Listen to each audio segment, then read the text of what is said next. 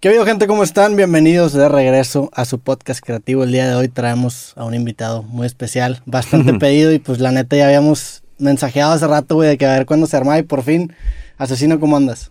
Chido, no, bien contento de estar aquí. Como dices, desde que puse que venía para Monterrey, todos dijeron tienes que ir a creativo, tienes que ir a creativo y pues aquí estamos, ¿no? Ah, Para... Qué chingo que estar. Sí, que subiste una, una foto y llegaste cuando hacía un chingo de frío, güey, y un chingo de gente empezó a comentar y dije, a la madre. Digo, ya teníamos acordado el, el creativo y el chile, qué chido que se armó, güey. Este, sé que vienes aquí a, pues también a otros compromisos. Digo, ahorita estaban hablando de, de comida, güey, de, de, un programa que fuiste allá, güey. Sí. Y la estaba sufriendo porque yo no he comido en todo el día, güey. Yo, haz de cuenta que hago, hay uno intermitente y llevo como 12 horas sin comer, entonces a la madre. Ok, no, como que, sí. Como que andaba eso, eso, no es, eso, yo no lo hago mucho. Sí. Tú acabas de comer, güey. Yo nada más no como cuando estoy dormido. Sí, claro. Pues ya comiste, digo, estamos grabando esto a las 2 de la tarde. Ya, sí, ya desayuné, me eché mi menudo, unos taquitos ahí. Oye, ¿qué pedo? ¿Cómo andas? Digo, acabas de sacar este un, el video de un sencillo que se llama Locos de Amor. ¿En qué andas ahorita? ¿En qué andas trabajando, güey? ¿Cómo estás? Pues en eso, eh, este, este tema es como el banderazo. Deja bajarte ¿no? Claro que sí. Este tema es como el banderazo de los siguientes sencillos que vamos a estar presentando. Eh, queremos estar presentando música todo el año. Vamos ya a, a estar liberando canción por canción y bueno, este es la- el primero de muchos. ¿Estás sacando, vas a, quieres sacar un álbum completo y vas a estar sacando sencillos o cómo va a ser el proceso? Pues la verdad que no, ¿eh? La verdad que en esta ocasión voy a dejar de un lado como hacer un álbum. Casi siempre me centro mucho en darle como una misma textura a las canciones y como, como cuidar las curvas que va teniendo el disco mientras lo vas escuchando. A mí se me hace que un disco es como una película, como un libro que no, no, no ves una película por dos escenas, sino ves toda la película. Entonces, a mí el, el disco se me hace como que una pieza completa Sí. y el hecho de sacar sencillos se me hace algo pues muy difícil de, de elaborar con todo ello un conjunto de canciones que no se vea nada más como un recopilatorio. Sí. Entonces pues ahorita mi intención va a ser puros, puros sencillos de momento. Que se ha perdido un poco el formato ese que dices más conceptual de un disco por ese tema de, pues de, en, en plata, las plataformas de streaming que premian mucho como estos lanzamientos y también el span de atención de la gente que es como muy cortito. ¿Sientes tú que se ha perdido a lo mejor esa tradición de enfocarse y hacer como tú dices una pieza que en conjunto tenga sentido en lugar de ser sencillos? Sí, pues sí, pues sí, por eso, Sí. por eso lo digo con cierto, con cierto desaliento, ¿no? Como, por eso te digo, a mí me gusta como crear esa atmósfera, como crear, a pesar de que no tengo muchos discos porque mi, mi foco principal pues siempre han sido las competencias, lo que he trabajado siempre he tratado de hacerlo como así, ¿no? Como, Sí. como que lo puedas escuchar de principio a fin y sea una experiencia más que, más que un, una recopilación de canciones. Sí, sé que, digo, lo, lo escuché en entrevistas que eres una persona que te gusta como enfocarte mucho en, en una sola cosa, que pues en tu caso son o, los, o las batallas o, o los discos, y sé que cuando hiciste el último disco, que es el Inspiración Divina, este, que estuviste como ahí malabareando las dos cosas y como que a lo mejor en resultados no fue tu mejor año, güey, Sí. pero porque te enfocaste en sacar este, este disco que sí fue como un, un conjunto. ¿Ahorita en qué estatus estás? ¿Estás sacando est- estos este, sencillos? ¿Estás enfocado ya en tu carrera como, como raperos, en, en la parte musical? ¿Qué tan metido estás en las batallas? Sé que, sé que estuviste en la final internacional, este. ¿cuándo fue? ¿En diciembre, noviembre? Diciembre, Sí. creo que es ya ni me acuerdo, ni me quiero acordar. Sí, por ahí diciembre, a final de año. Eh, pues fíjate que con, con esto de los sencillos, pues ya aprendí a, a un poco a trabajar de esta forma, de, de decir no tengo que hacer todo un disco y presentarlo y, y escribirlo todo de, de jalón, ¿no? Digamos. Eh, con esto de los sencillos me permite más ser flexible con mi tiempo porque ya tengo cubierto la música que voy a sacar todo este año. Ya. Con, con un disco, pues sacaría un disco en este mes y, y a final de, de año ya sería como que Ya tendrías como ya falta, de que sí, sí, ya falta material. Y yendo liberando poco a poco los sencillos, para final de año va a haber algún sencillo fresco que me permita pues seguir trabajando tranquilo y que me permita volver a las competencias, que también me gustaría pues empezar a, a volver a competir, ya que va- ya que van a, a volver también, porque Sí. con la pandemia no hubo, no hubo mucho.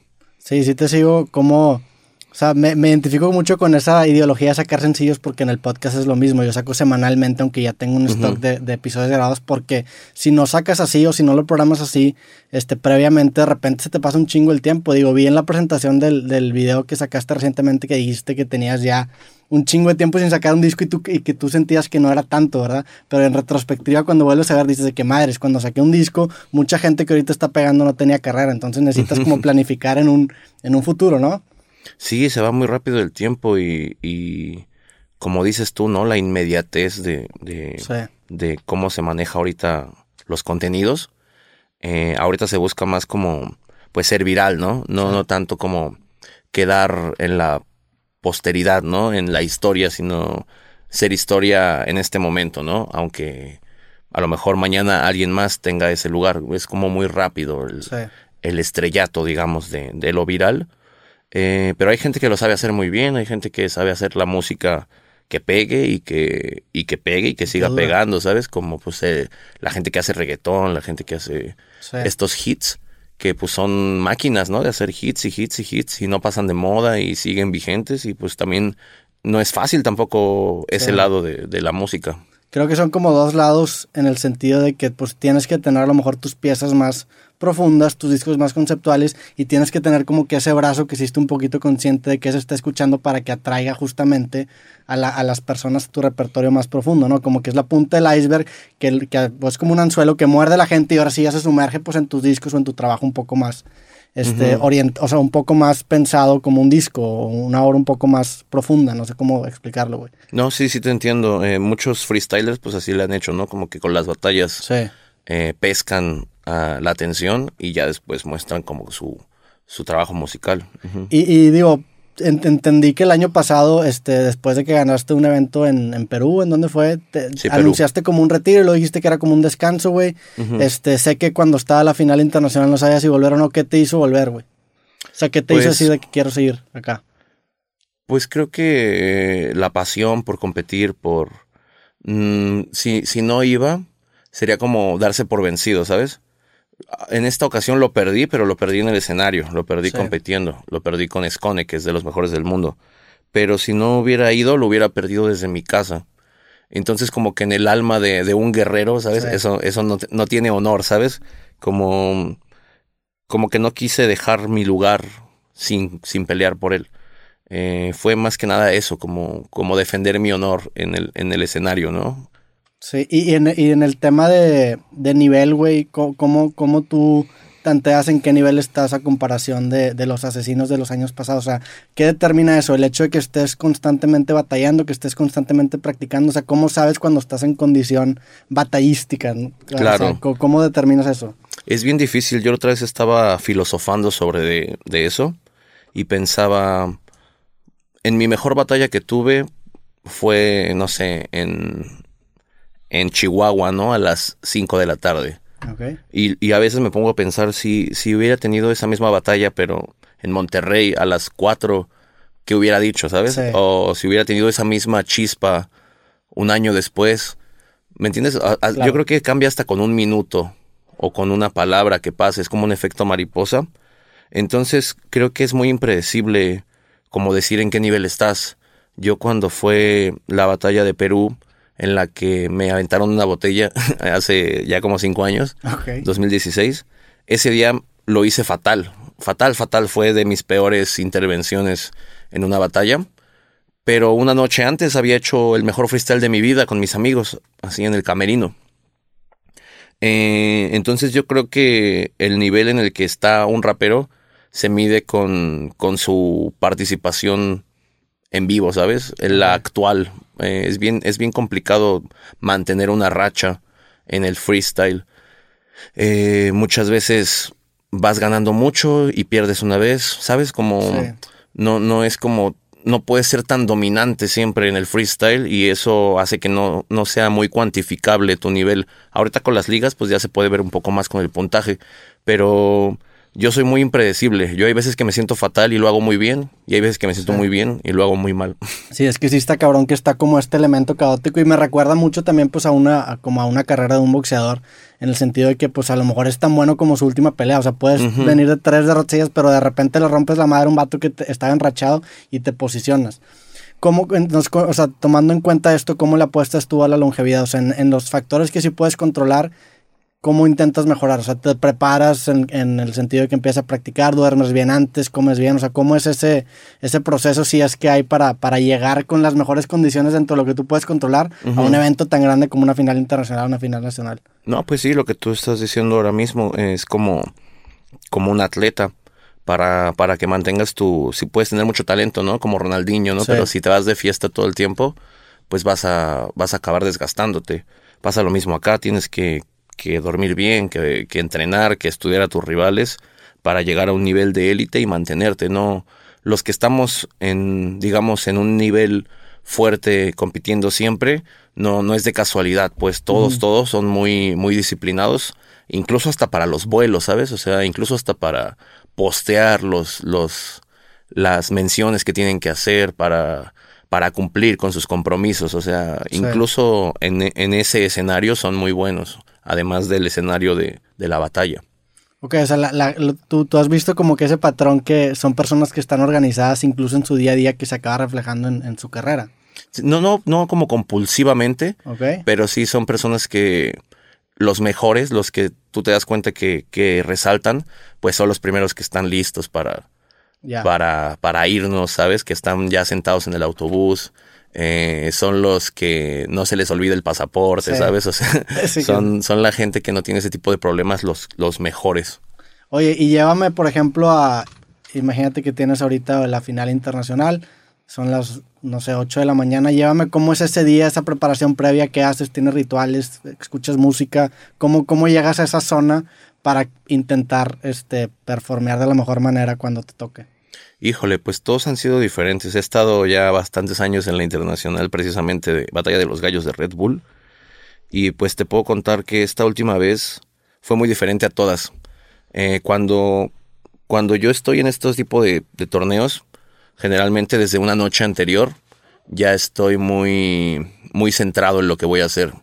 Trato de, de visualizarme en ese momento. Dibujo, dibujo en mi cabeza que ya estoy ahí, dibujo esa, cápsula que se hace en el escenario para, para ver a la gente, ¿sabes? Es como una atmósfera que se crea que no puedo explicar, eh, que incluso como que se pueden ver los gritos, como que se puede ver eh, esa energía que tiene la gente, no sé, es, es, bien, es bien extraño.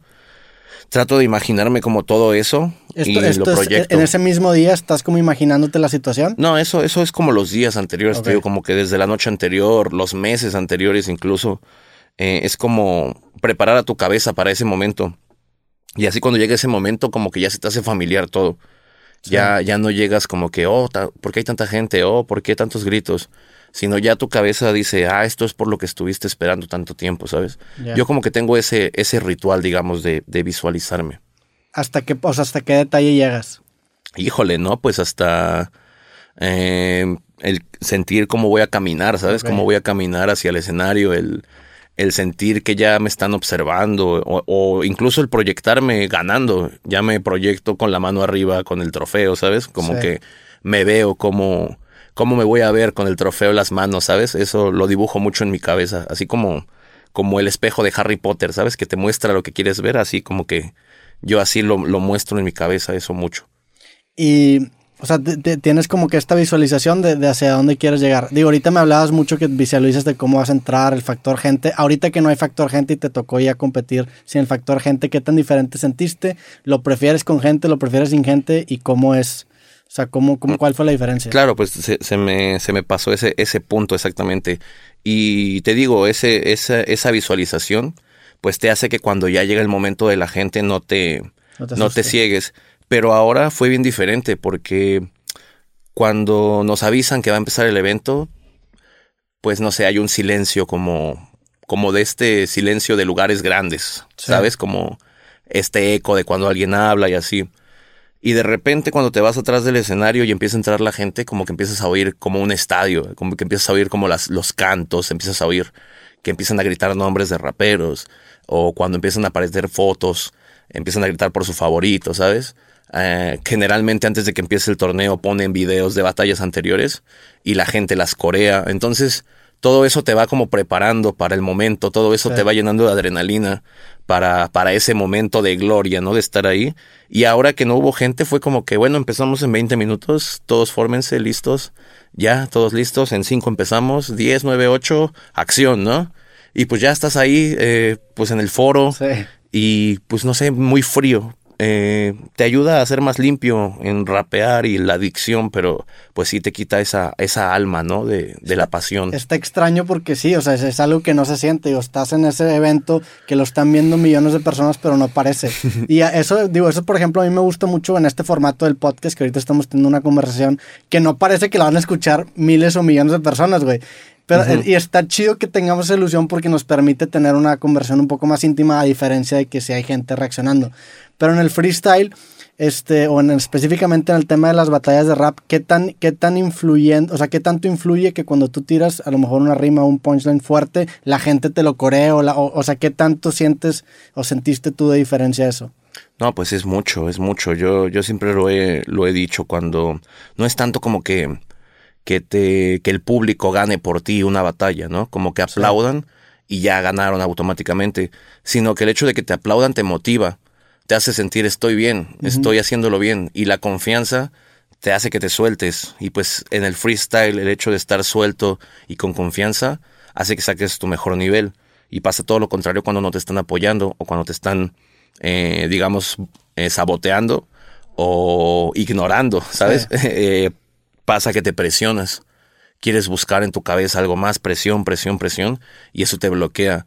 Es más que nada eso, eh, lo que afecta al público y te, y te lleva a ese lado, pero no es tanto como que el público gane una batalla por ti totalmente, digamos, es, es la motivación que te conecta y ahora pues que no hay, pues sí es como todo muy cuadrado, muy exacto, muy, ¿me entiendes? Como muy estratégico. Claro. Eh, no, no, no hay estos factores externos que alteran la batalla, un grito, un, una bulla, hasta un lanzamiento de algún objeto, ¿sabes? o sea, no le quitaron un gran porcentaje de, de, de, los, del los factores al freestyle, sí, porque el público es, es una gran parte del freestyle. Platica un poco de la experiencia, digo, ¿cuántos campeonatos nacionales tienes? ¿Cuatro? ¿De Red Bull? Sí. Tienes tres en México y uno en Colombia. Platícame de esa experiencia de ganar la final en Colombia Nacional. Te fuiste para allá porque no había en México. Sé que te fuiste porque estuviste en el programa con Poncho Nigris y saludos a Poncho Nigris que la sí, acá. Y ganaste, bueno, competiste con un amigo tuyo, este, con Jack. Con Jack, o sea, creo que ganó él y se dividieron el premio y con esa, él se fue a Perú a Colombia. Platícame primero la experiencia en ese programa y luego platícame cómo fue el, viaje a Colombia. No, pues la experiencia del programa fue bien loca. Eh, nosotros conocimos ese programa porque estuvimos en Sabadazo haciendo una promoción para el concierto del Pecador. El Pecador venía para México, había unas batallas y la gente que lo traía pues era gente que trabajaba pues ya de manera profesional. Entonces hicieron promo en televisión, nos llevaron a hacer una batalla y Poncho de Nigris tenía ya su programa. Entonces él dijo como que me copiaron, vamos a retarlos. Y se hizo esta batalla eh, se hizo muy viral, se hizo muy viral por todos lados. Nos tiraron mucho a nosotros de por ir a la televisión y eso, pero pues ahora sí que estábamos trabajando, ¿no? En ese momento era una gran oportunidad como hacer esa promo del pecador. El pecador pues es una eminencia. Y, pues también nos gustaba el hecho de, promover el freestyle en todos los, los escenarios y siempre manteniendo nuestra esencia. Eh, ya pasó y Poncho dijo, bueno, voy a hacer un reality show para que vean que aquí se hacen las cosas bien y se hizo lo del coche. Estuvimos yendo todas las semanas, viajábamos 12 tenías horas. tu hijo, tu primer hijo, ¿no? Iba, iba a tenerlo. Eh, estaba embarazada mi esposa, ya, ya, ya tenía pues como medio año por ahí, porque nació mi hijo hasta marzo, entonces. Eh, ¿Y te venías todas las semanas a Monterrey? Sí, claro, venía. como cuántas semanas fueron? Uf, fueron como tres meses. Ok. Sí, porque alargaban y alargaban el, el programa. El Está yendo chido. Yo creo que sí, o no sé, pues no sé por qué más. Eh, la verdad que era todo bien bizarro, eh, porque digamos, no era como una competencia de freestyle totalmente, sino pues era un espectáculo, era un show, entonces Sí. pues había más factores que influían, incluso pues los personajes que aparecían ahí. Y pues fue como muy, digamos, duro para nosotros la crítica de los raperos súper reales, Sí. serios. Pero mucha gente hasta el día de hoy me dice, yo te conocí con el Poncho de Nigris, yo Claro. te conocí en, en- en el Club del Italiano. Eh, gente que es mi fan, ahorita sí a morir, que trae tatuado mi nombre aquí en su corazón, eh, me conoció en, en- en el Club del Italiano. Entonces, pues, estuvo muy, estuvo muy chido. La verdad que yo me la pasé bien. Sí, digo, saludos a Poncho.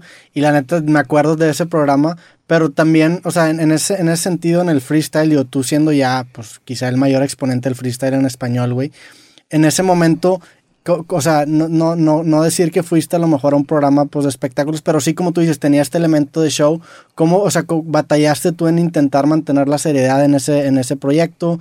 ¿Cómo, lo, ¿Cómo te acercaste tú a ello? Pues ya me dijiste que te llevó mucha crítica, o sea, ¿cómo fue ese acercamiento y esa, y esa como razonalización de tu parte? Pues es que la neta yo nunca he estado peleado con ese rollo. Yo, a mí siempre me ha gustado el, digamos, esta parte del deporte, de la competencia, Sí, y me ha gustado mucho esta parte artística de la creación, claro. y también me gusta esta parte creativa del crear proyectos, del crear, del, del meter ideas a la gente, ¿sabes? De, de, de hacer que funcionen productos, este tipo de cosas. Siempre me ha gustado, entonces a la hora de empezar con el freestyle, pues era primero empezar a buscar espacios. Sí, Eh, y pues ese fue uno de los primeros pasos para hacer que el freestyle llegara a donde están. Yo no pensaba en ese momento en el freestyle, obviamente, yo pensaba en mí, Sí. yo pensaba en mi carrera, yo pensaba en el nombre asesino, cómo posicionarlo, cómo posicionar mi crew MC4, a Jack Adrenalina y yo, que éramos los que estábamos moviéndonos por todos lados. Y esa era nuestra idea, ¿sabes? Rapear siempre como rapeamos en el escenario que fuera. Esa era nuestra filosofía. Sí, está chingón y creo que tiene mucho que ver con lo que hablamos al principio, que pues tú tienes tu fondo bien construido y estos son los brazos que tú tienes para intentar agarrar audiencia que se meta pues a, lo que es ahora sí asesino y su repertorio y su carrera, ¿no? Como que esto pues es una, una, una oportunidad, exposición gigante que si tú tienes el suficiente fondo para sustentar el por qué lo estás haciendo, cuando la gente te voltea a ver, se va a acabar quedando porque va a decir de que, ah, este vato pues no solamente viene acá, sino que tiene ya una carrera y pues lo acabaste comprobando. ¿Es, ¿Esto qué año fue más o menos? 2012. Ok, fue en el 2012. Ahí el freestyle, digo, ya, ya, ahí ya, habías ganado alguno internacional o no? Internacional no. Ahí, ahí habías ganado. Había ganado puros torneos locales, digamos, puros Ok. torneos nacionales, como ligas. No, no había ganado Red Bull todavía. Ok, entonces pasa eso, este, se ganan el carro, lo dividen. Este güey se va a Perú, tú te vas a Colombia. ¿Cómo fue esa experiencia ahora sí de irte a Colombia? Fuiste el único mexicano, creo que eres el único güey que ha ganado una, una nacional en, en un país extranjero, ¿no? Sí, sí, no sé si de toda la historia, porque luego ha habido como, pues ahí como campeonatos centroamericanos o ahí Sí. donde se meten de, de otros países. Pero de, de Batalla de los Gallos creo que sí fui el primero que, que, que hizo eso.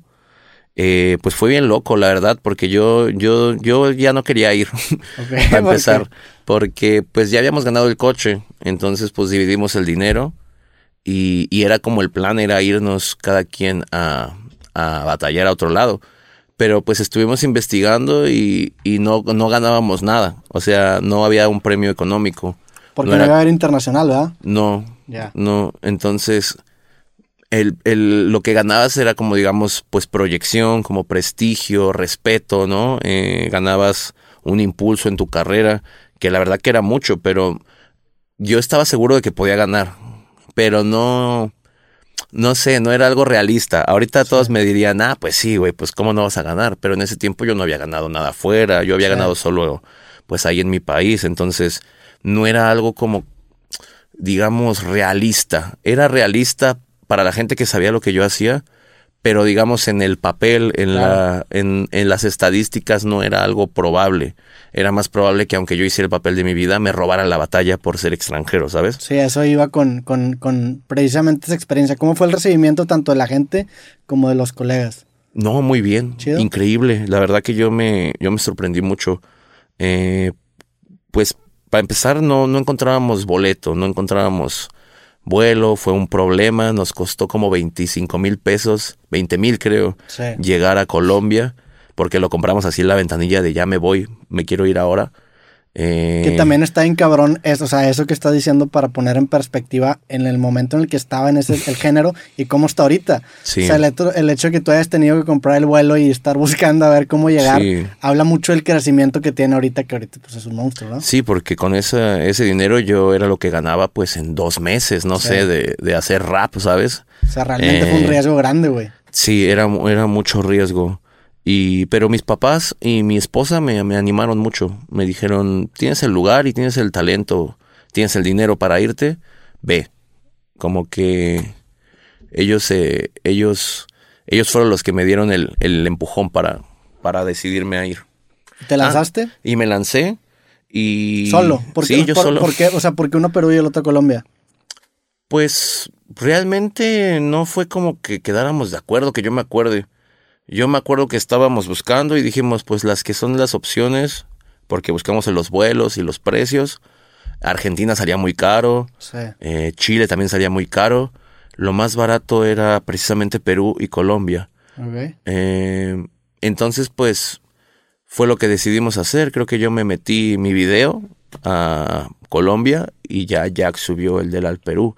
No recuerdo bien. Que son como audiciones. Sí, eran como audiciones. Creo que fue más que nada eso, los precios de los vuelos, por lo que decidimos esos, esos países. ¿Y, y qué trabas había de nacionalidad? O sea, no- o nada más con que tú estuvieras en ese momento en Colombia y, y te seleccionaban, ¿podías entrar? Eh, nosotros nos metimos bajo la fórmula de que el de más likes ganaba su pase directo. Ah, ok. Eh, investigamos, preguntamos y nos comentaron que si éramos de otro país y ganábamos ese, ese premio por likes, ese pase, teníamos que cubrir nuestros gastos nosotros. Fue ahí cuando dijimos, bueno, ¿qué hacemos? Sí. Y llegó Poncho de Nigris como un ángel caído del cielo y dijo, yo voy a regalar un carro.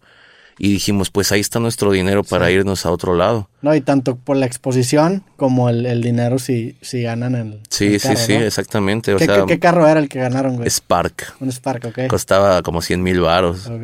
Sí, sí, sí. Y, y lo- ok, y llegas a Colombia, güey, ¿y cómo fue el- el- la competencia? Digo, entiendo que hay muchas similitudes y lo hablabas ahorita del buen recibimiento entre el colombiano y el mexicano. Estaba platicando con, con Ampa Básico hace pues unas semanas y hablábamos precisamente de este tema, que como, como el mexicano y el colombiano co- comparten como muchas similitudes, tanto en personalidad como en problemas estructurales sociales. ¿Sentiste tú luego, luego como que ese match? Sí, sí, luego, luego, desde que llegué, te digo, llegué y no sabía qué hacer. Dije, bueno, ya estoy en Colombia, ¿ahora qué hago, no? ¿Era en Bogotá o en dónde? Sí, en Bogotá. Sí. Llegué y no tenía dónde llegar. O sea, tenía ahí un poco de dólares y sabía a qué hora y dónde era el evento. Mi plan era esperarme en el aeropuerto y, Y llegar al ahí. evento. Dije, pues eso voy a hacer. O sea, pues ¿qué, qué más hago, no? ¿Y cuánto tiempo antes llegaste? Como llegué en la mañana y el evento era en la noche. ¿Estuviste todo el día en el aeropuerto? No, no. Ah. Entonces en ese momento me mandó el mensaje, un mensaje el manager de Adrián en ese tiempo y me dijo, Adrián está en este hotel. Eh, llega y yo le aviso que vas a llegar. Y fue lo que hice. Tomé un taxi, me fui al hotel de Adrián y Adrián me recibió y yo me estuve ahí con Adrián todo, todo el viaje.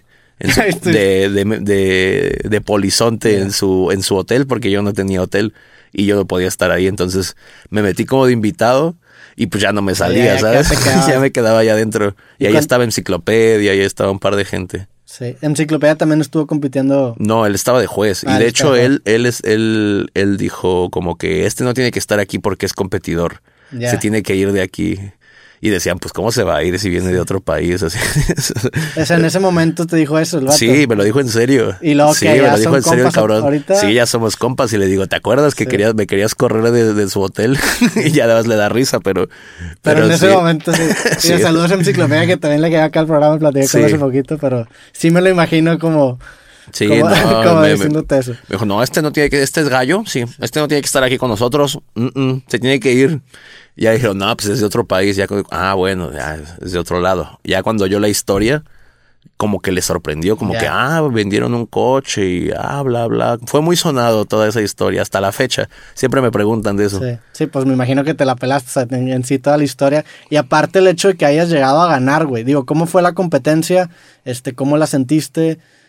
¿Cómo, cómo, cómo, o sea, en ese momento no habías, no, no habías batallado fuera de México o ya habías batallado fuera de No, México? fuera de México no, pero ya habían videos míos que, que se veían fuera de México. Pero ¿cómo fue la diferencia de estilos? ¿O cómo sentiste eso, güey? Uf, sí, fue raro. Eh, lo que, lo- ¿sabes qué?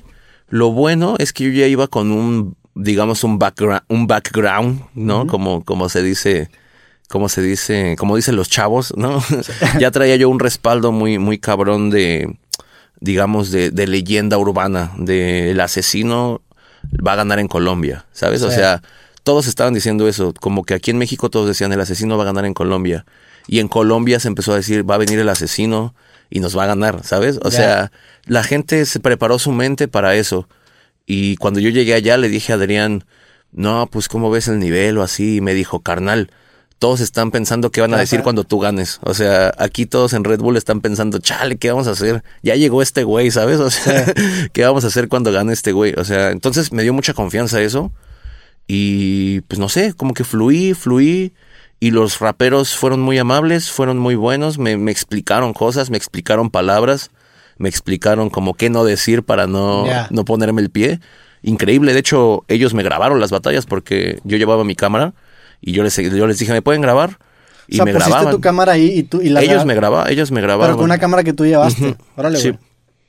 Y esos que esos videos están ahorita en internet. Sí, claro, están, son los únicos que hay de, completos de esas batallas mías, porque pues, si no, no iba a haber.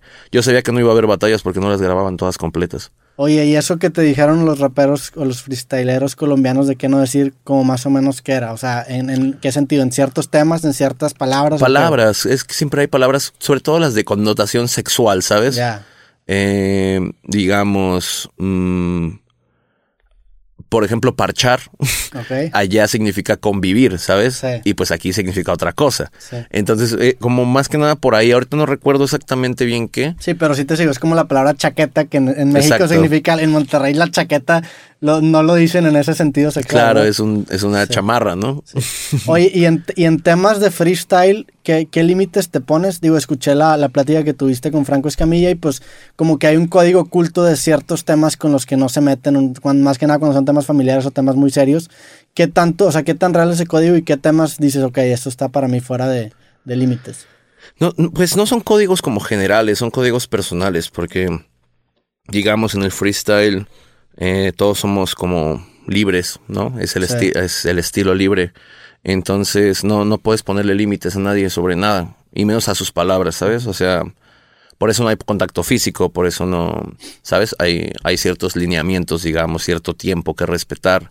Hay como ciertas, las, las reglas que se pueden poner están, que son parámetros, ¿no? Digamos, tiempo, eh, incluso a, veces temáticas, ¿sabes? O sea, ciertos impulsos para, para poder tenerlo, pero en cuanto a las ideas y a las palabras, pues no puedes poner un límite, no, no, no hay cómo medir hasta dónde, hay mucho debate de eso, de tocar sensibilidades, qué sensibilidades sí se pueden tocar, qué sensibilidades no, porque si, no sé, yo que soy, no sé, gordo, si dicen una rima de gordo, pues yo me voy a ofender y voy a querer cancelar las batallas, ¿sabes? Entonces, como que que sí, que no, eh, no, no, no hay, no existe un parámetro, por eso se permite todo, perdón, eh, pero sí te lo pones tú, tú personalmente ya sabes con qué no meterte, que tú te sientas bien, que yo no puedo decir algo con lo que después me arrepienta o que me dé vergüenza verlo en un video, ¿sabes?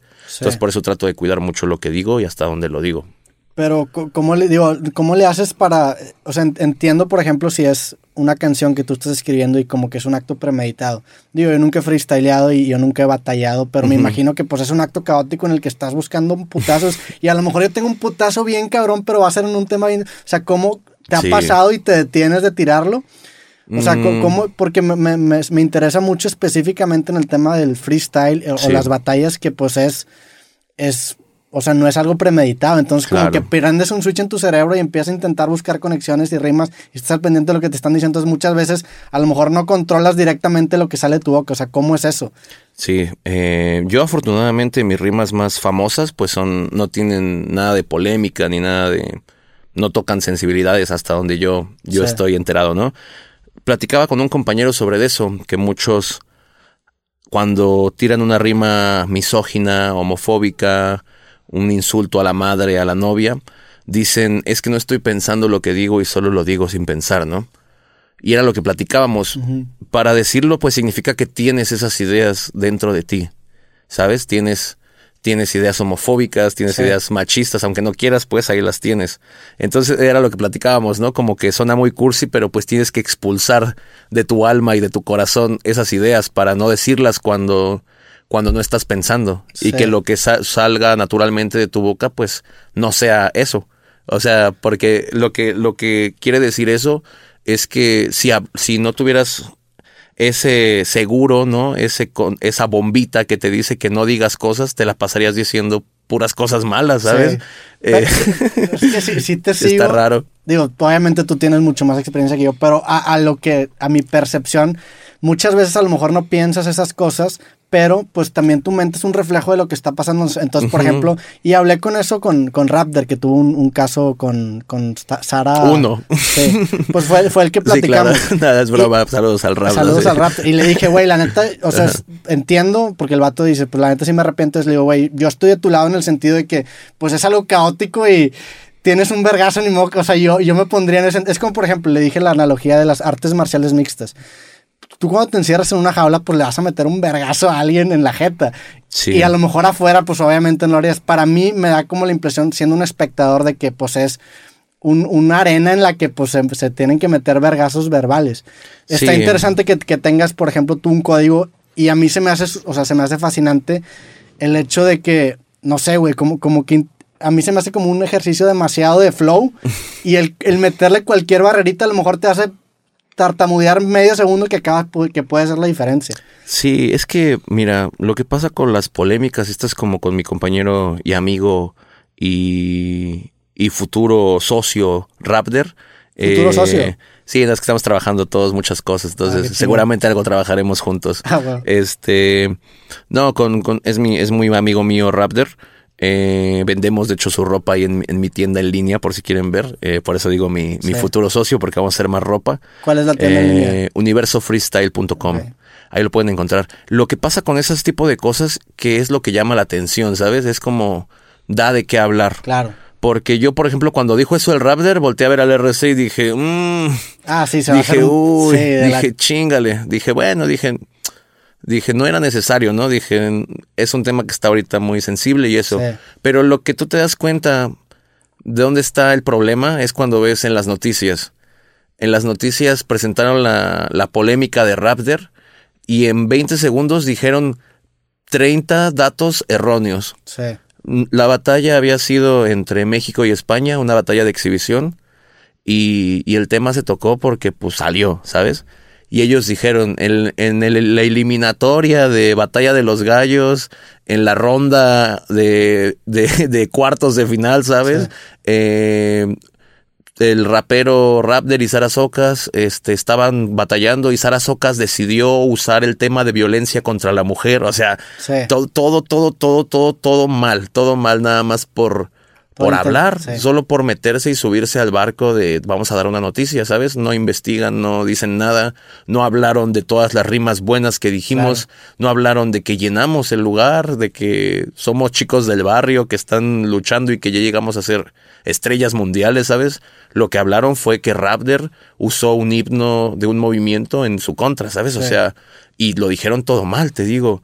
Eh, sí, también eso, eso molesta, eso molesta mucho. Claro, yo, o sea, yo me pongo en, en su posición y, güey, la neta, el sacar de contexto cierto fragmento es, para mí, es, digo, en este podcast ha pasado, en este podcast de repente sacan de contexto cinco segundos del clip y ha pasado que incluso hasta llega en la mañana el presidente. sí, ya, sí bueno, también, también, se pasa de lanza. pero, güey, pero, estás, ayuda mucho. pero estás de acuerdo que está sacando cinco segundos de una conversación de una hora, güey. Sí, no, sí pasa. O sea, también digo que madres, estás como en este espacio en el que está, o siento yo que estamos, es como cuando vas a un show de comedia, güey. Sí. Que estás como en este espacio, especialmente cuando vas a shows chiquitos, en donde el, el comediante está intentando probar sus beats y como que todo el mundo tiene este acuerdo secreto que, ok, Status está probando sus beats. Probablemente se va a pasar de la línea de lo moralmente correcto porque es parte de su trabajo como comediante. Sí. Así veo yo, o sea, cuando menos así veo yo ese ejercicio de freestyle. Lo va muy parecido entre la comedia. Digo, güey, pues estamos en un acuerdo en el que ahorita están en un ring verbal en el que probablemente no quieran decir las cosas que quieren decir, güey.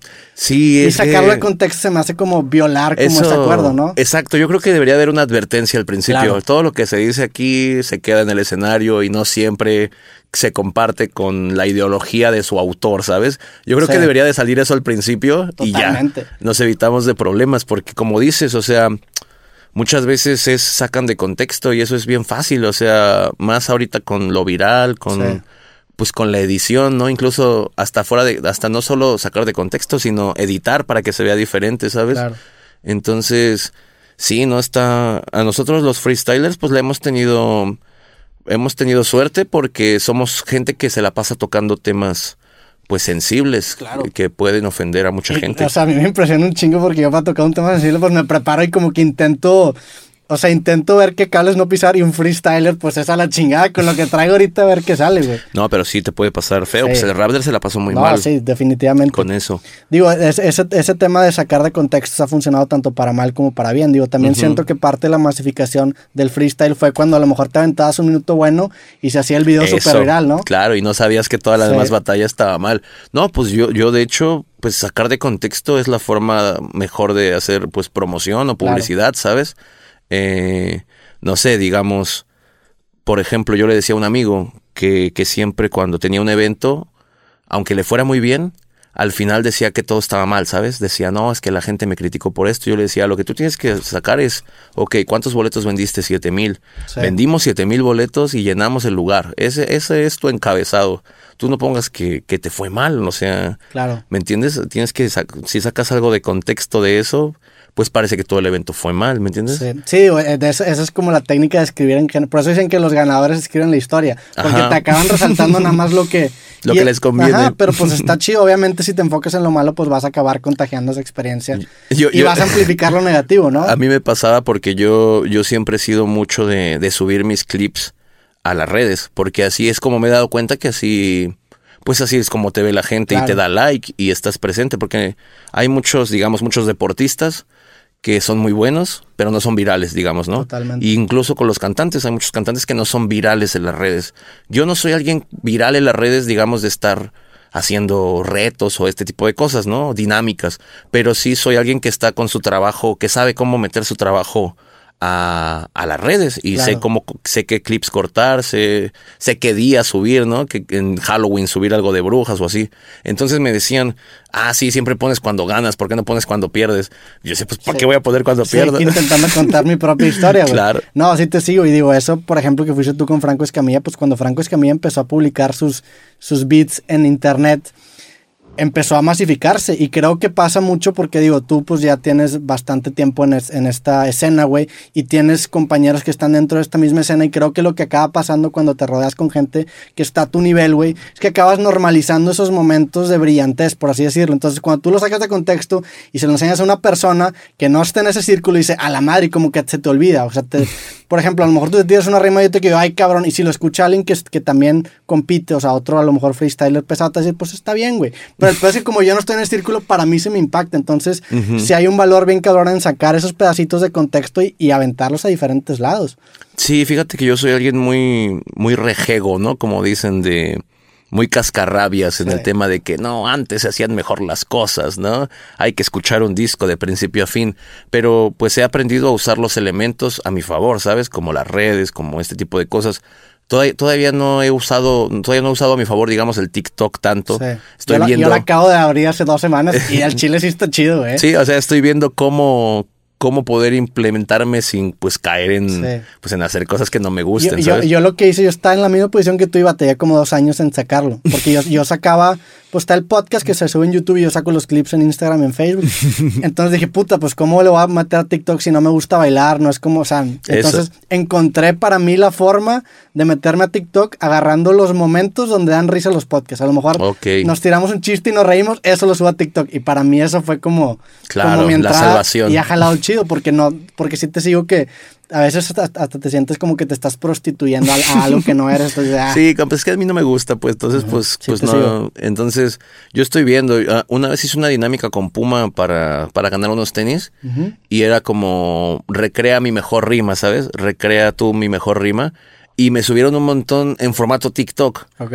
Entonces dije, ah, pues yo creo que voy a hacer este tipo de dinámicas y voy a subir los mejores clips pues, a una cuenta de TikTok oficial y así la gente pues, va a estar interactuando. Sí. Yo, yo creo que va va a ir por ahí, ¿sabes? La- o pues clips de rimas como tal.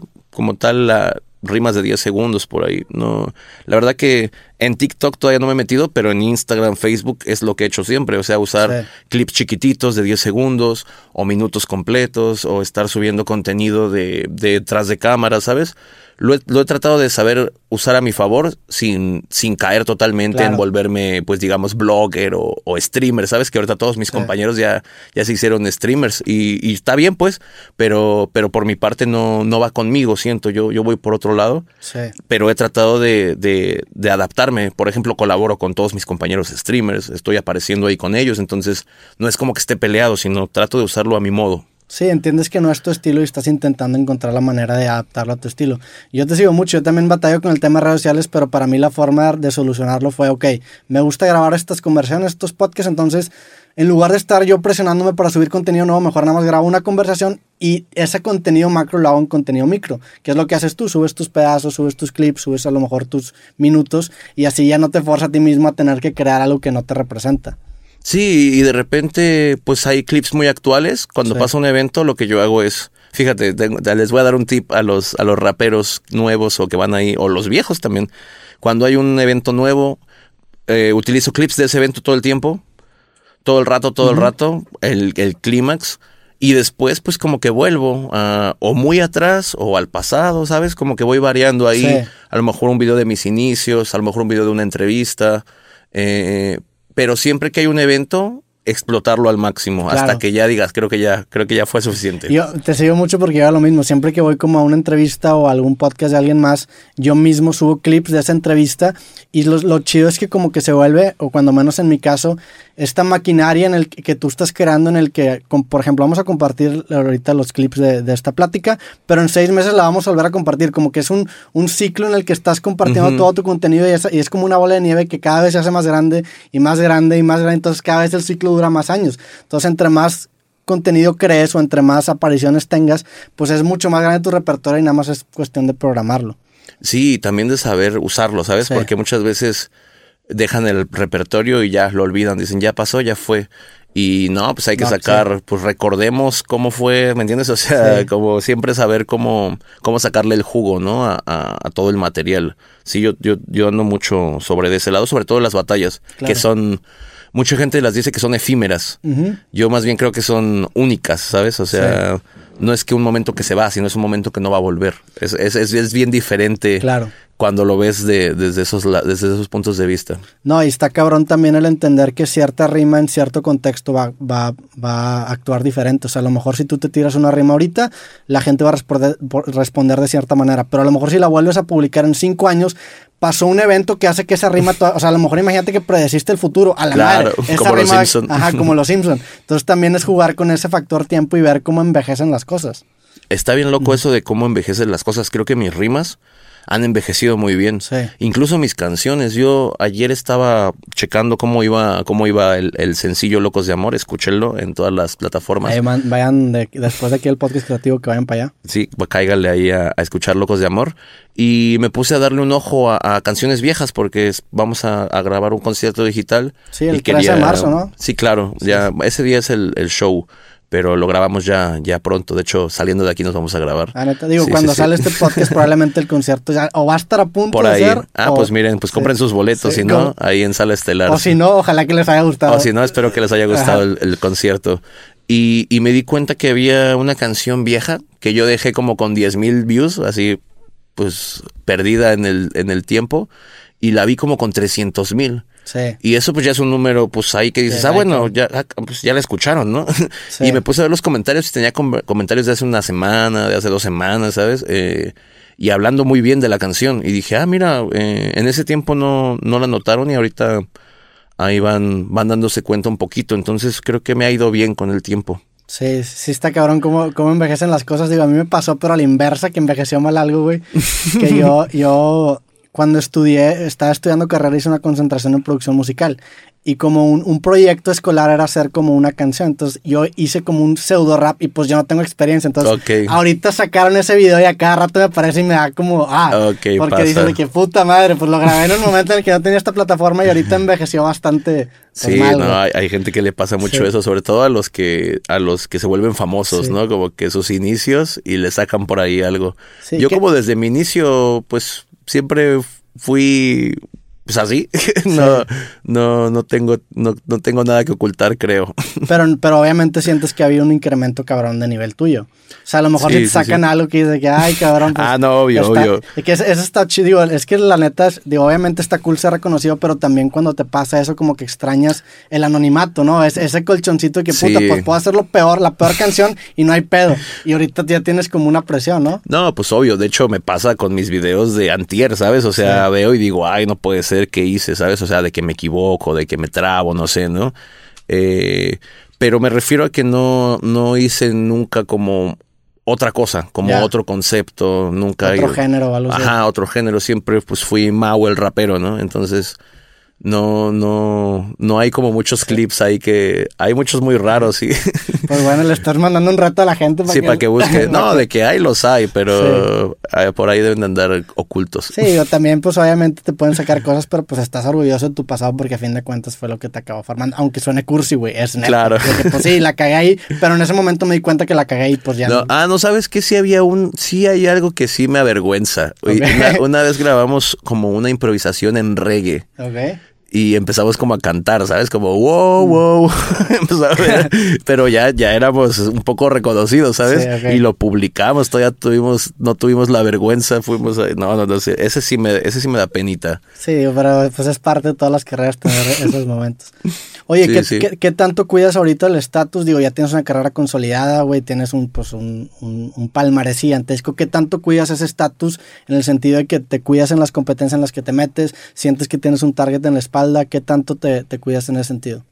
Pues más o menos, eh, de eso se encarga más que nada, pues digamos, mi equipo de trabajo, ¿no? Que, es muy talentoso, no porque estén aquí, aquí, aquí viéndonos, pero es muy talentoso, ellos saben como que con quién trabajar, ¿sabes? Como tienen mucha experiencia, no solo conmigo, sino con más géneros, eh, con más artistas que, que son reconocidos mundialmente. Entonces, digamos, no... Ese ya es un filtro muy grande. Ya. Porque no, no te llegan todas las ofertas, digamos que algunas no pueden ser tan serias, algunas no pueden ser tan... Mm, que te convengan tanto, ¿sabes? Algunas incluso te pueden afectar, ¿no? Eh, entonces ya es un filtro muy grande tener un equipo de trabajo que, que, que sepa hacer las cosas. Y de las competencias, pues sí, como que, pues sí, no compito, digamos, en cualquier lado, ¿sabes? Sí.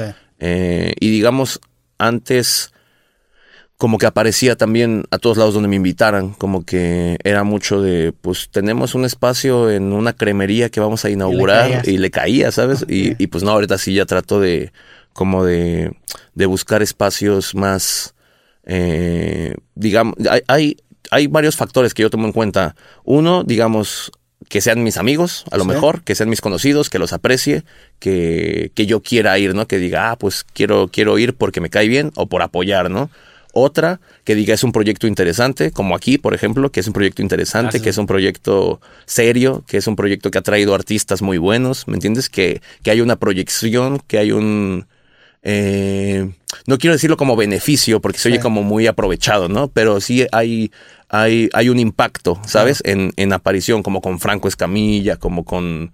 Eh, incluso en la televisión, ¿sabes? Mucha gente como que lo ve mal eh, apenas yo salí con el Capi Pérez y me puso a hacer un concurso donde tenía que pasar abajo de la falda de unos güeyes y ver las fotos de unos payasos y memorizarlas y acomodarlas, ¿no? ¿Qué, o sea, ¿qué, tanto te filtras en ese sentido? O sea, ¿te pues Ahí, puedes ver que no mucho. O sea, yo por ejemplo, digo, te sigo porque me pasó con la mole y saludos a la mole, pero el rato me invitó un sketch y en la neta me, da, me, da, un pinche problema verlo, güey. Es que, es que no sé, güey. Y ahí dije que se me hace que no lo vuelvo a hacer. Es que, es que saludos a la mole, compa, y al chile aprecio un chingo la invitación por así te mamaste, güey. Pero, pero si uno, uno se sent... ¿cómo te verías diciendo? No, es que Sí, sabes, ¿no? es el pedo, digo, o Es sea, que, o sea, la banda no está ahí. También, la neta, pues te están invitando a un formato y tú sabes que va a ser formato. O sea, por respeto, es como, por ejemplo, digo, yo no soy religioso, yo no voy a la iglesia, pero si voy a una iglesia y veo que todo el mundo se está hincando, yo me voy a hincar Claro. por, por, por respeto a, a que estoy de invitado. Entonces, como que en el- Sí, tienes la- que encontrar la línea en donde decir de que, bueno, que a lo mejor no va a bailar en bolas en, en un Obvio, programa, obvio. pero pues el sketch sí puedo, o sea, sí, Sí, está- yo, yo también me dijeron, ahorita vamos a hacer un concurso que es una sorpresa. ¿Si le entras o qué?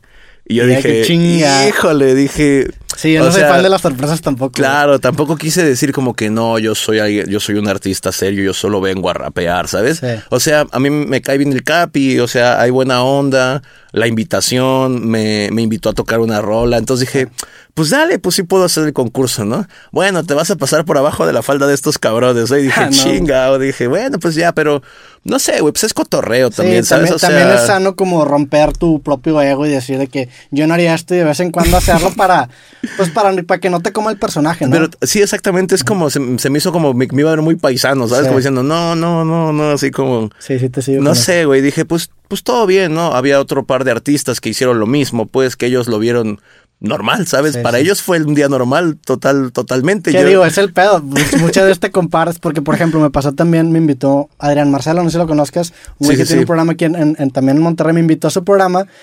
Y la neta también hay como, me- fui con Jacobo, que, que es con el que tengo el podcast, cosas, y también hay como que me salí de la zona de confort, pero sí puse un límite porque al principio empezaron a bailar y dije, el chile no quiero bailar, güey. O sea, y, y, y sí Claro. fue de que puta madre, pero pues la neta no quiero. No, y yo- digo, súper, nunca me dijeron nada y súper respetuosos, pero sí, yo, yo me sentí como mal de que, ah, Claro, yo, yo ya me atrevo mamón. a más cosas, Sí. ¿eh? Yo, yo ya me... Yo, yo antes también, o sea, en eso de bailar sí todavía no... soy una nalga bailando, quiero, Sí, no quiero exponer no. mi nalgueza. Yo ahora, ahora me invitaron a hacer una canción de cumbia, de electrocumbia. Y en el video, pues me decían así como que, o sea, cotorreando mis, mis compañeros, como que venga, échate un pasito, ¿no? y pues algo ahí Sí. en el video como haciéndole así, pues como jugando, ¿sabes? Y la verdad me divertí mucho, pues, o sea, fue como diferente. Sí. Eh, te enseñan el ritmo, como la letra, ves como tú que puedes agregar a- al, al- al concepto, a la letra. Eh, entonces es, es mm, a lo mejor los fans muy ortodoxos o pues la, la cultura de las redes sociales es pues es criticar Sí. eh, esté bien o esté mal, te guste o no te Digo, guste. co- contigo creo que todavía lo exponencia más porque estás metido en un género que es más sobre ese tema. O sea, pues a mí, ya no digo, se burlan de mí, pero el, el rap es diferente. O sea, el rap hay un factor ego, creo yo, mucho más fuerte porque pues muchas canciones son de ese estilo. Sé que tú no te metes tanto en ese, en ese tema, güey, pero, eh, o sea, en tu caso siento que todavía es más como fuerte, ¿no?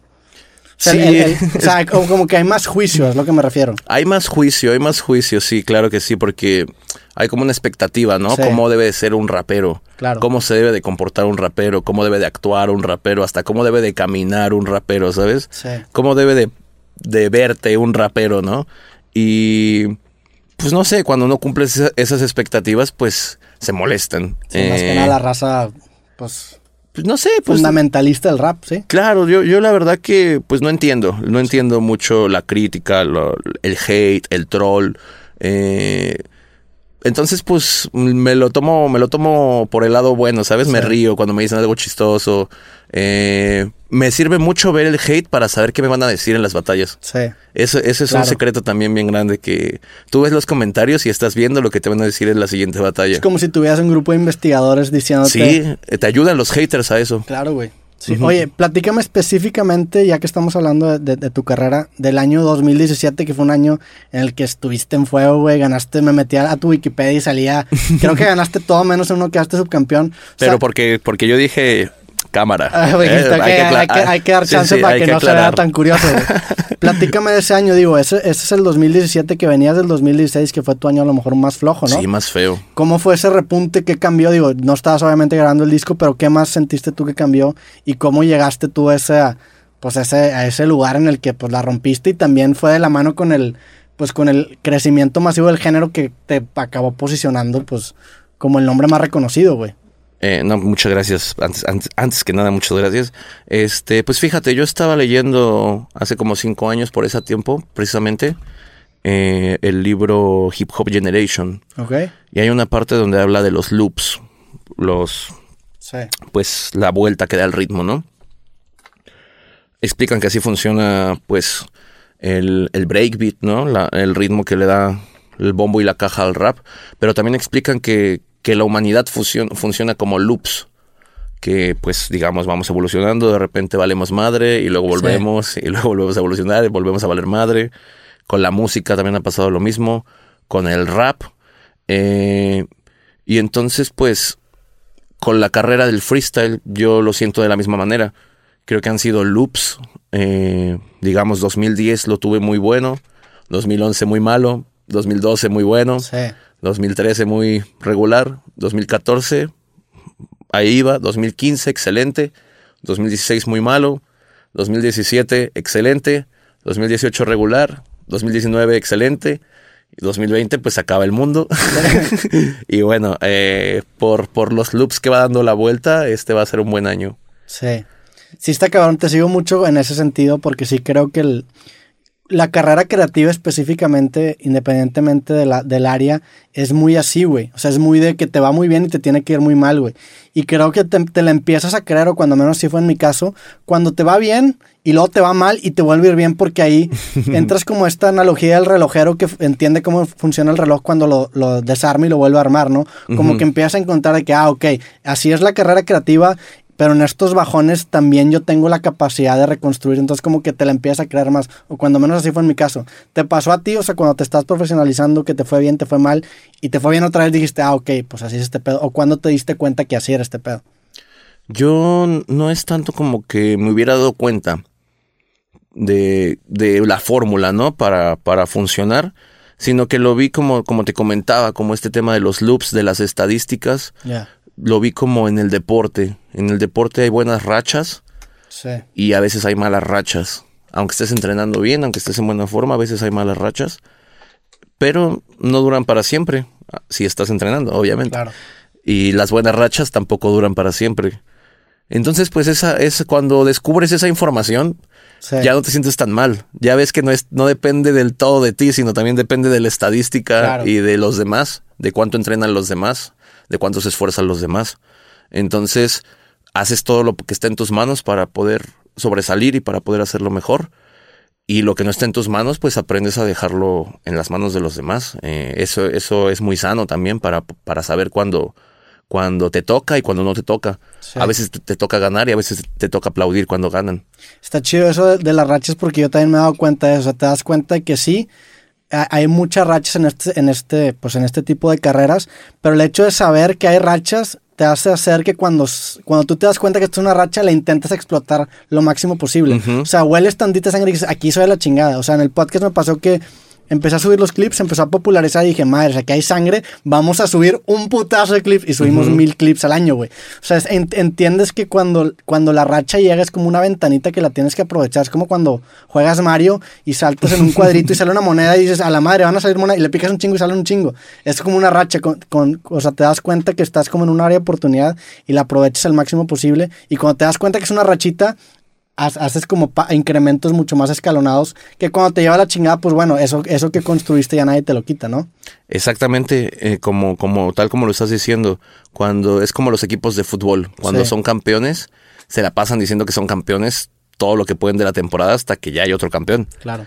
Eh, Ajá, exactamente. y cuando no, pues te la pasas diciendo que vas a luchar por ser Sí. campeón. Entonces, por ahí va el, el enfoque de transmitirle a los demás también lo que estás haciendo. Eh, de que te vean proyectar éxito, ¿no? Como dicen. Sí. eh, eh, este, este tema de, de cuando ganas, explotarlo lo más que puedes, asistir a entrevistas, ¿me entiendes? Hacer promociones, hacer, Claro. eh, hacer propaganda, hacer comerciales incluso. Eh, yo cuando, cuando fue 2017 por ahí, hice, hice varios promocionales para, para Victoria, hice uno, hice, hice, hice, ahora últimamente hice uno para Bodega Horrera, por ejemplo, así.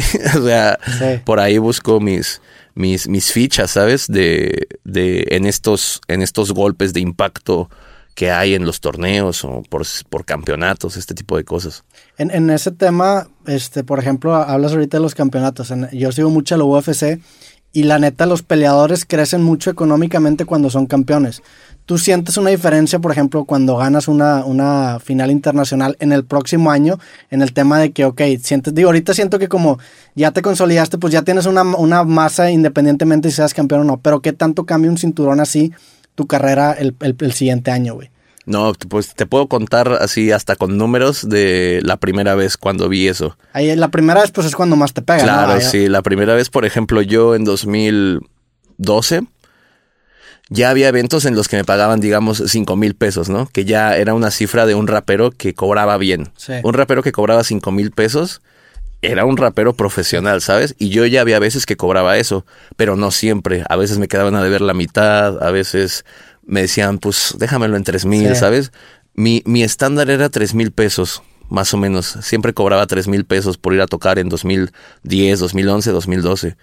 Eh, y cuando gano en Colombia, ya me pagaban los 5 mil pesos ya sin preguntar. Sí, esos eran ya la base. Sí, y ya podía yo aumentarlo a, a 8 mil pesos, a 7 mil pesos. No pedía 10 mil porque me sentía yo todavía No, que era mucho. Y te da ese síndrome del impostor bien cabrón, ¿no? El, Sí, sí, el- el sí. duplicar una cantidad de un día para otro. claro. Te sigo ya- porque yo con conferencias también empecé con 5 mil y dar el siguiente paso es de que, ay, cabrón, si tengo lo que se necesita. Sí, no manches. Y, y no sé, pues ya fue como recibir lo que pedías y aparte tocaba viernes, sábado y domingo. Sí. Entonces, en ese momento yo te puedo decir que sí, sí vi un cambio muy grande. Y ahorita ya no lo veo yo tan grande porque, pues, ya tienes una ya base no- establecida. Sí, claro. aparte. Ya cuando gano o pierdo ya no es un cambio tan drástico. A lo mejor se ve en los seguidores, ¿no? De repente pues se ve ahí un piquito de seguidores cuando ganas algo o un piquito de para abajo cuando, Sí. cuando andas mal, ¿no? Cuando no andas incluso publicando cosas, ves cómo, No creces tanto. cómo no creces, exacto. Pero yo creo que al principio es cuando más lo notas. Oye, ¿y cómo es tu modelo de negocio actualmente? Y ya me contaste que tienes tu tienda en línea, obviamente cobras por eventos, pues obviamente también si ganas algún, algún este torneo, pues, o sea, pero ¿cómo en general es el modelo de negocios de asesino en este momento? Eh, no, pues ya tenemos, como dices, establecido una- un calendario de giras y esto ahorita, pues no, porque Sí, ya está la, cabrón. la última vez que giramos fue en, en el Vive Latino, ya hace casi un año. Eh, no hemos tenido giras. ese evento lo hicieron a penitas al final, ¿verdad? Sí, de hecho ya había problema, ya Sí, había polémica sí, me porque que se hubo un hizo. pedote que fue de que lo hacemos o no, lo- y sí, lo haciendo. De hecho, varios grupos no vinieron. Sí. Hubo, hubo ahí polémica. Eh, pero al final nosotros sí par- participamos y nos fue muy bien. Eh, mi, mi, mi gira, pues era lo que más. Mi trabajo principal, la verdad. Mi, mis shows, eso, pues, eso era lo, lo que más nos, nos generaba ingresos. Creo que a todos los raperos, creo que a todos, absolutamente a todos. Porque no solo es el show, el show conlleva pues merch, merchandise, claro. conlleva pues las firmas de autógrafos, eh, incluso conlleva que salga alguna otra promoción por ahí, ¿sabes? Que, no sé, que vénganse aquí a hacer la transmisión en vivo y, Sí. y les damos ahí una feria, ¿sabes? El, el estar viajando hace que haya mucho movimiento. Eh, también en la música, yo, yo me va muy bien con la música. Eh, hay, hay mucha gente que, que me critica como, digamos, mi, mi carrera musical en las batallas. Sí. Pero pues también hay que entender que las batallas pues nos tenemos que hablar de, de lo que podamos, ¿sabes? Entonces, si mi música no son hits mundiales, pues van a decir que es basura. No, pero en Spotify sí tienes números chidos. Tengo muy, muy y subes buenos... ahí también de repente batallas, ¿no? Sube la gente, no sé, sube las ligas, no, no Sí. sé. A mí me aparecen porque pues me etiquetan. Ah, ok, y- te etiquetan y pues yo creí que lo subías tú. No, No, no, no. Sube la liga. Sí, lo suben las ligas y lo etiquetan y me aparece a mí como, como lanzamiento también. Pero, pero me va muy bien. Tengo mi, mi canción solista más vista, está por llegar a 10 millones, que ya Sí, es un número bueno para un rapero musical, digamos. Claro. Y tengo muchas más canciones con millones. eh, tengo muchas batallas, obviamente. Entonces, me va muy bien en, en las plataformas. Actualmente, de hecho, pues me va a ir mucho mejor con este sencillo, ya que todas las plataformas se pusieron, se pusieron guapas y me pusieron en las portadas, me pusieron ahí en, en la, en la cabeza de las playlists. Sí, sí, visto que subido, qué chingón. Sí, no, la verdad que eh, estuvo muy chido. eh, fue, un, fue un trabajo también ahí de, pues, de la agencia donde estoy, de talento de casa, que, que se puso a, a chambearle con todo. Y pues bien contentos, la verdad. Eh, también mis patrocinadores, pues, no, eh, no, no son como nada más de, de, de producto, ya, ya son, Sí. ya tengo exclusividad con Puma, tengo exclusividad con Red Bull. Entonces, pues ya son otro tipo de, de contratos. Sí, que de- te dan más tranquilidad de no estar Sí. dependiendo mes a mes, ¿no? Podría no estar haciendo nada, pero pues si no hago nada, pues tampoco me pagan. Sí. Entonces me, me pagan para que salga a batallar. Eh, eh, entonces, pues sí, es, es, ya es una estabilidad mucho más, digamos, cómoda con, pues, con los sponsors, con estos, porque ya son sponsors más serios, ya, como te digo, ya no es de producto, de, Claro. de que te, te etiquetan, ¿no? o sea, ya, ya se trabaja de otra forma y hago muchas campañas. Actualmente estoy haciendo muchas campañas. Estoy haciendo una campaña con, con una telefonía muy grande, bueno, una, una campaña muy grande con una telefonía, con Yotelco. Sí. Estoy haciendo un podcast, de hecho. sí, estoy ahí, ya te voy a quitar la chamba. Eh, estamos, estamos ahí eh, entrevistando raperos, hablando de la historia del freestyle, de las batallas. Y pues nada, estoy haciendo un montón de publicidad con un montón de marcas. Hice hasta un comercial para, para Mentes Criminales, no sé si lo viste. No, no lo he visto. Eh, pues eso, eso, eso ando. chingón. Quiero, le estaba platicando a alguien, quiero ser como la referencia rapera de, del mundo, ¿sabes? De, de México, de Sí. los latinos, que si llegas con, con tus tíos y dices soy un rapero, te diga, ah, como Ah, el asesino, así. Sí, creo que aparte te tocó un momento en el que el modelo de negocios del rapero que viene de las batallas de freestyle, digo, sé que te has, has tenido este, proyectos anteriores, pero como que te tocó esta etapa histórica en el que te tocó el auge, güey, te tocó estar en tu prime en el auge, o sea, también está, está chingón como que aprovechaste esa ola y pues ya te has establecido este, de una manera bastante cabrona, güey. Vamos a regresar un poco en el tiempo, platica un poco de, de tus inicios, güey, este, de tu infancia, cómo fue. Eres, no, no eres de Ciudad Neza, pero eres por ahí de... Sí, soy de Ciudad Neza. ¿Naciste en Ciudad Neza? Sí. Ok. Eres de Ciudad Neza, ¿cómo fue el, el acercamiento al freestyle? Sé que te regalaron un disco con las batallas en el 2000, el, el que te vendía los discos, ¿no? ¿Cómo fue, Sí, sí. ¿cómo fue tu infancia y cómo fue ese- esos primeros acercamientos hasta profesionalizarte? Pues de niño, pues crecí ahí en Nesa, Nac- nací y crecí en Nesa, jugaba fútbol en Ciudad Deportiva, ahí en, el- en la Ciudad de México, y en el camino, pues veía los grafitis, en el camino al entrenamiento veía los grafitis, y esto me llevó pues a, a adentrarme en el graffiti desde muy, muy, muy niño. Tenía ocho años y ya me sabía de memoria los grafitis, sabía quién los hacía. Tenía muchas revistas porque mi papá me traía revistas del centro, él, Sí. él trabajaba en el centro, él era impresor y me llevaba a ver grafitis, me llevaba a ver eh, escuelas que estuvieran pintadas en su totalidad con grafitis, cuando hacían exposiciones y este tipo de cosas. Entonces me alimentaron mucho desde, desde muy pequeño con el hip hop. Y, bueno, ya para um, 13, 14 años empiezo, empiezo a rapear porque mm, pues empiezo a escuchar discos, me empiezo, empiezo a intercambiar ahí eh, eh, material con, con otros compañeros que les gustaba el rap.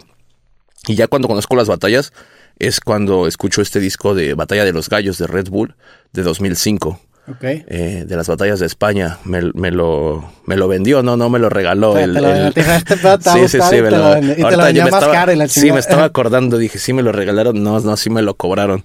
Eh, ahí en el Tianguis, donde compraba mis discos de rap, me, me vendieron esa- ese de batallas y pues me volví loco, no, no lo dejaba de escuchar todos los días. Platícame un poco, escuché una entrevista que hiciste con una chava española, este, que era como un, creo que lo hizo por Instagram Live. Platícame un poco del perfil del freestylero mexicano a comparación del, del perfil del freestylero español. O sea, cómo, cómo, o sea, de dónde surge esta escena y cómo, y cómo lo ves diferente a la de España. En España, pues ya lleva un poco más de tiempo más establecida. ¿Cómo son esas diferencias? Pues es que la diferencia va, va incluso más allá porque es como hasta de la población, digamos.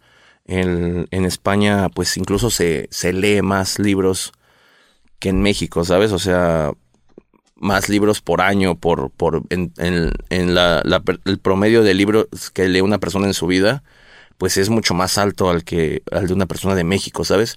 Eso hace que tengas más vocabulario, que tengas pues más conocimiento de ciertas cosas. También su cultura, digamos, no es tan violenta como la que tenemos aquí. Eh, no hay narcocorridos sonando todo Claro. el día, ¿sabes? No, no hay noticias de encostalados en el periódico todos los días. Es otro tipo de violencia la que se vive allá. La, la gente que vive allá, digamos, en la delincuencia, y esto es más como los barrios gitanos, como más en Andalucía también es más, es más barrio, ¿sabes? Pero en general, pues la población es más tranquila, digamos, más eh, con un nivel más, más, más alto económico, incluso Sí. para, aunque parezca que, digamos, hasta la, digamos, la clase media como vive en España, pues no vive como la clase media en México, ¿sabes? ¿Y eh, consideras eso al acercarte a una batalla con un rapero español o con de otro país? O sea, todo eso eh, que lo estudias o cómo es eso? No, no es que lo estudies, sino lo que me refiero es que las diferencias vienen desde ahí. Sí. Eh, más allá del rap, vienen desde... desde sí, de, de, la sociedad engendra los raperos que lo reflejan, ¿no? Su ecosistema, ajá. Entonces, pues ya todo eso se ve reflejado en el escenario.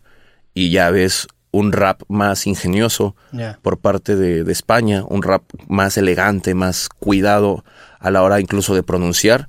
Y pues por el lado de México ves un rap eh, muy fuerte, ves un rap muy, muy, digamos, muy maduro, ¿sabes? Como muy, eh, muy vivo, muy, muy pillo, ¿sabes? Muy, se le ve la, se le ve la, malicia ahí en los ojos. Sí, como que ese elemento del mexicano se nota también en... Y del latino en general, sí. ¿Cómo ves a los países en tema de nivel? O sea, ¿qué, países son los que más fuerte tienen nivel ahorita en batallas? Pues creo que los, los cuatro pilares siempre han sido España, Chile, Argentina y México. Yo creo que Perú se está sumando, Colombia se está sumando y, y bien, no van a venir ahí más países. Viene Uruguay, viene República Dominicana, Viene Centroamérica, que tiene raperos increíbles. En Guatemala hay raperos increíbles. Eh, no, la verdad que no, no, no podría decirte con toda la seguridad del mundo, porque de repente salen de países que ni te imaginas, gente, gente muy buena.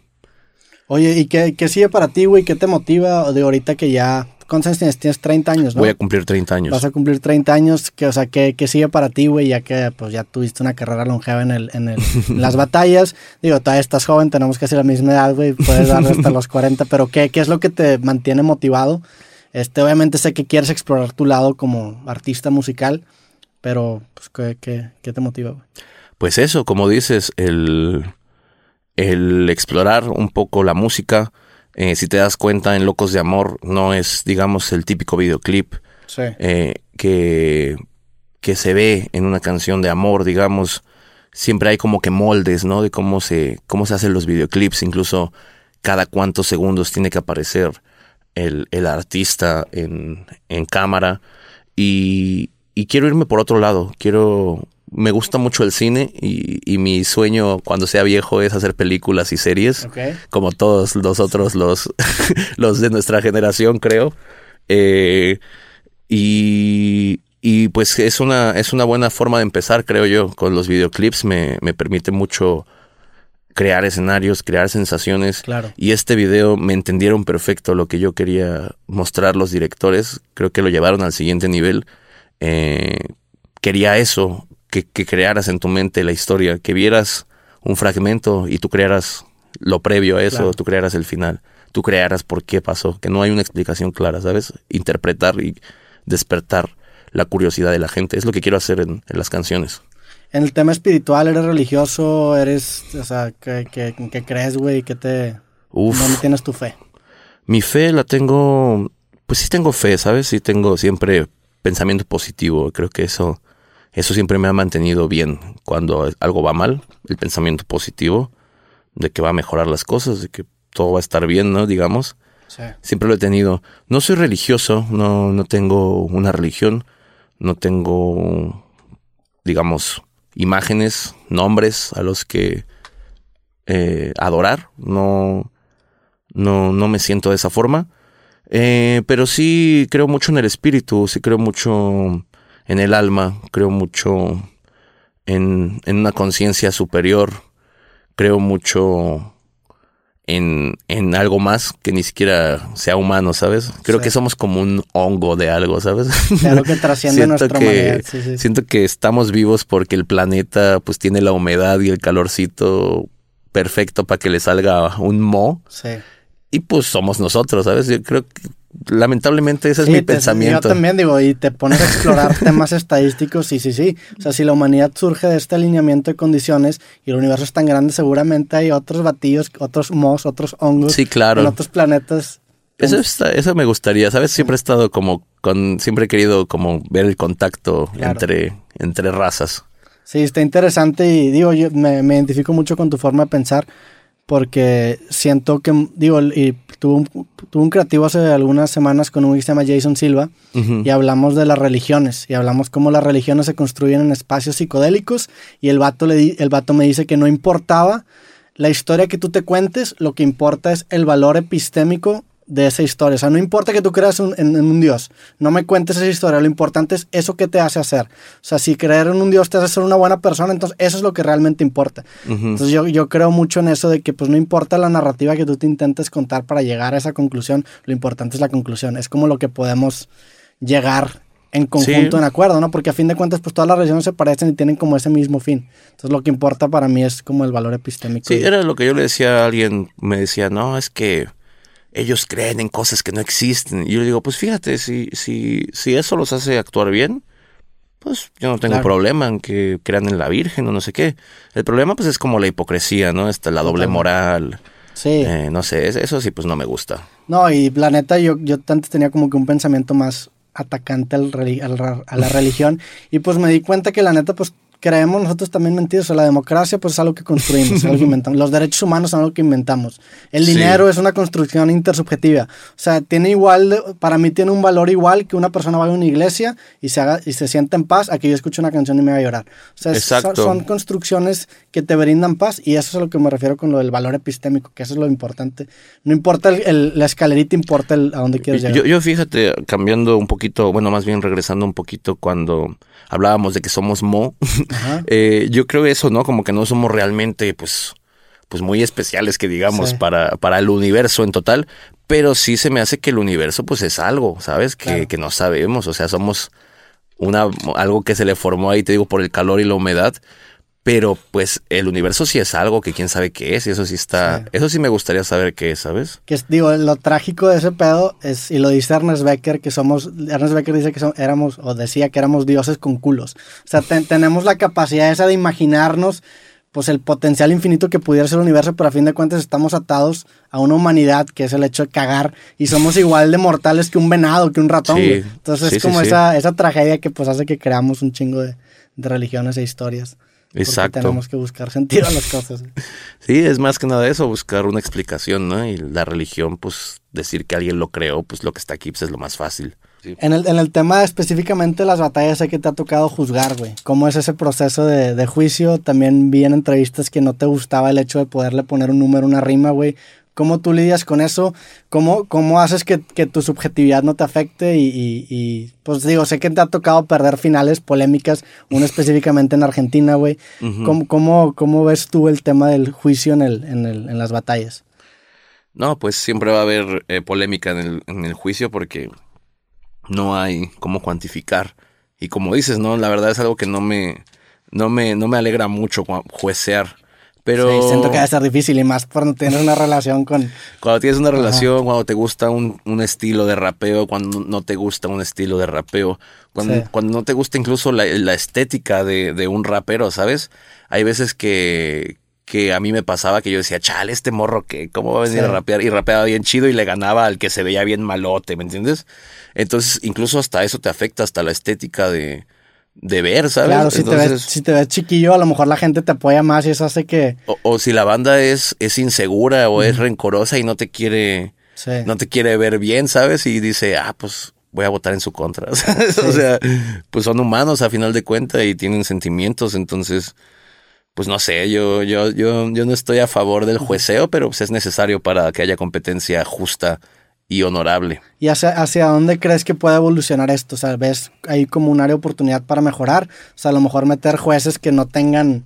O sea, que no Mm. tengan una relación. ¿O ¿Cómo ves ese pedo? Pues yo creo que poner parámetros, ¿no? Eh, poner un poquito de parámetros más específicos. Eh, a lo mejor con temas como las rimas recicladas, rimas Sí. repetidas. A lo mejor con temas de... ¿Cómo le hacen? ¿Le hacen así o cómo le hacen? Esa de repetida, sí, Sí, es así, sí es así. este, y, híjole, es que sí, se, para, para que haya un juicio justo, pues poner parámetros. Sí. Es que tam- también el, pro- bueno, el problema, pero a la vez lo chido es que como todo es tan, es un show, pues obviamente influye, o sea, la gente va, se le va a hacer mucho más atractivo que tú seas un juez a que sea un vato. Con- sí, claro. ajá. Con, con FMS creo que es el sistema más claro de llegar a un resultado, porque hay, hay puntaje por, por elementos, hay rondas que demuestran que estás haciendo, que ya por ahí son los parámetros a los que yo me refiero. Sí. Hay temáticas, hay... Sí, que hay le quitan ese factor humano, ¿no? Al, al, al juicio. algo así, digamos, o sea, le ponen, ya sabemos por dónde ir y quién hace mejor esto, ¿sabes? Sí. Si no sabemos para dónde ir, pues cada quien hace lo que quiere y cómo, ¿Y cómo cómo, cómo comparas un plátano con una manzana, Claro. ¿sabes? Eh, entonces, eso de las temáticas y eso creo que es la forma más, más fina de, de llegar a un resultado. También en Red Bull se hace. La mayoría de las ligas lo están implementando para llegar a un resultado más claro. Pues bueno, hermano, con esto terminamos el podcast. Muchísimas gracias por darte la vuelta. Muchas gracias. Un gustazo, güey. Me gustó mucho este capítulo. Muchas gracias. ¿Algo más que se me ha olvidado? ¿Quieres mandar a la gente a algún lugar, güey? ¿Cómo te Pues- podemos en redes? Eh, síganme como asesino en todos lados, lo que esté verificado, ACZINO. Eh, estamos estrenando Locos de Amor, como lo escucharon al principio. Vayan Chequen- para allá y comenten que vinieron de acá. Exacto, comenten que vienen de aquí de Creativo. Eh, chéquense el videoclip, descárguensela por todas las plataformas y visiten I Love Freestyle en Facebook y en Instagram. Eh, estamos ahí vendiendo unas playeras para, para hacer donativos eh, para diferentes casos, que niños que necesitan medicamento, necesitan tratamiento. Estamos ahí vendiendo merchandise para, para hacer donativos y también estamos recibiendo donativos no nosotros, sino estamos publicando los números de cuenta de los casos de los niños y ahí pueden donar directamente. Pues bueno, a todos los que vieron o escucharon este podcast, ojalá que les haya gustado. Nos vemos en el próximo episodio de Creativo. Un gustazo. Este, Ánimo, a ver cuando nos echamos otra ronda porque siento Seguro. que faltaron cosas que cotorrear, güey. y nos vemos en el próximo episodio. Que estén bien. Sobres. Adiós. Ánimo. A huevo. Se le ve verga, la neta. Bien, entonces. Ya quedamos, campeón. Ahora vamos a grabar un concierto. No, no es bien puteado, güey. Un poquito, ayer sí estuvo puteado, ¿verdad, güey? Hola, soy Roberto Martínez y te quiero recordar que este episodio completo y todos los demás de mi podcast creativo están disponibles totalmente gratis en YouTube y en Amazon Music. Por allá nos vemos.